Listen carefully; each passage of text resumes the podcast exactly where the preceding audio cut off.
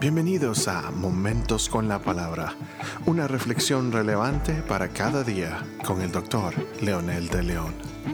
Saludos amigos y amigas, aquí estamos ya para iniciar un episodio más sobre los principios importantes del reino de los cielos revelados a través de las parábolas de Jesús. Nos vamos a enfocar ahora en el pensamiento de Jesús y los valores que marcaron las pautas para formar a la iglesia primitiva. Este va a ser un caminar emocionante descubriendo cómo Jesús percibió a través de experiencias prácticas de la vida valores eternos que siguen vigentes y que son precisamente las bases fundamentales de fe y práctica para la iglesia cristiana. Las parábolas, mensajes del, cielo encarnado en la realidad humana con el propósito de formar, influir y crear un pueblo con valores del reino que hagan la diferencia en un mundo enfermo y torcido. No pretendemos dar un estudio detallado de lo que son las parábolas, pero baste con aceptar que la gran mayoría de los eh, que estudiamos la palabra de Dios estamos de acuerdo que son historias terrenales con significados celestiales con el mensaje del reino que Jesús quería compartir. Por lo tanto, hoy en esta primera parte de nuestra primera parábola vamos a leer lo que dice Mateo capítulo 13, versículo 3 al 9 en la versión de las Américas que dice, y les habló muchas cosas en parábolas diciendo, y aquí el sembrador salió a sembrar, y al sembrar parte de la semilla cayó junto al camino, y vinieron las aves y se la comieron. Otra parte cayó en pedregales donde no tenía mucha tierra y enseguida brotó porque no tenían profundidad de tierra. Pero cuando salió el sol se quemó y porque no tenía raíz se secó. Otra parte cayó entre espinos y los espinos crecieron y la ahogaron. Y otra parte cayó en buena tierra y dio fruto, algunas semillas a ciento por uno, otras setenta y otras treinta. El que tiene oídos, que oiga. Vamos a enfocarnos ahora en este episodio en el primer párrafo solamente que dice, He aquí el sembrador salió a sembrar. En primer lugar, necesitamos descubrir que este pedacito tiene tres partes importantes. Primero, el sembrador, que se refiere precisamente al Mesías encarnado, es la semilla misma del Evangelio y luego habla de que salió del trono del cielo, de la comunidad de su reino, salió a sembrar, salió con una misión, un propósito, y vino a sembrar, a compartir el mensaje del reino. El concepto se hace gigante cuando vemos las implicaciones que tiene el sembrar. La segunda cosa es la semilla, el mensaje encarnado de su cuerpo, como estamos diciendo, su sangre, su misión, su mensaje. Y aquí también podemos explicar muchas cosas.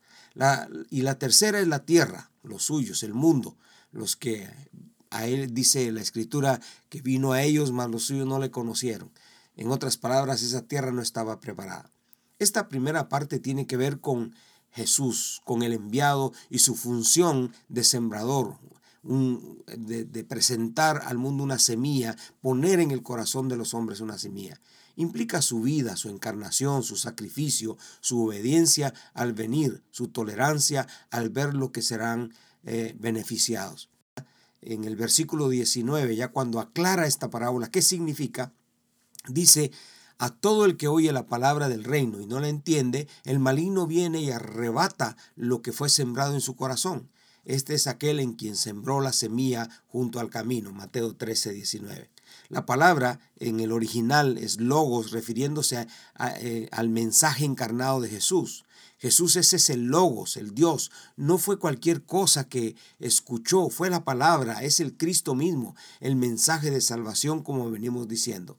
Si ustedes leen nuevamente, dice a todo aquel que oye la palabra. Oír significa poner atención, prestar atención, que fue lo que los religiosos de su tiempo no hicieron.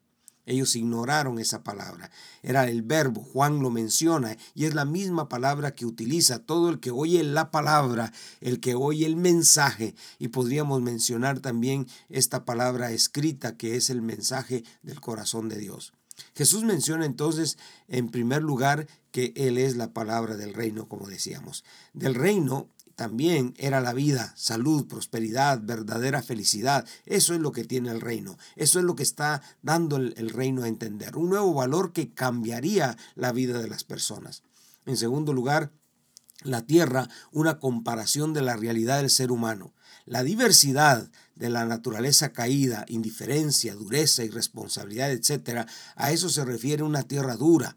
Las aves, en este contexto, cosas externas, no tiene nada que ver con la tierra. No es, este, eh, no está hablando de, de, ahora de la tierra, está hablando de que la tierra al no este, asumir, al no aceptar, al no reproducir la semilla, al no germinar la semilla, queda en la superficie, entonces vienen los pájaros. Y los pájaros significan muchas cosas aquí. El enemigo, como menciona Jesús también, pero también son las circunstancias, las amistades. Pero no hay excusas. Los pájaros comerán lo que está a la vista. Tome nota que es la dureza del corazón la que provoca a los pájaros eh, venir y tomar lo que no les corresponde. Esto es importante notarlo porque muchas personas a veces se justifican de apartarse de la fe porque sí, que los problemas, que no sé qué. Lo que pasa es que nuestro corazón necesita asimilar en primer lugar la semilla, creerla, oírla, entenderla y sobre todo vivirla para que sea una realidad. El día de mañana continuaremos con la segunda parte de este interesante tema. Mientras tanto, ore conmigo diciendo, Señor, ayúdame a entender estas parábolas. Son los mensajes del reino. Es tu mensaje encarnado el que quieres darnos a entender. Somos nosotros los responsables de recibir esta palabra como la semilla que va a germinar en nuestro corazón. Te pedimos sabiduría, fortaleza en el nombre de Jesús. Amén.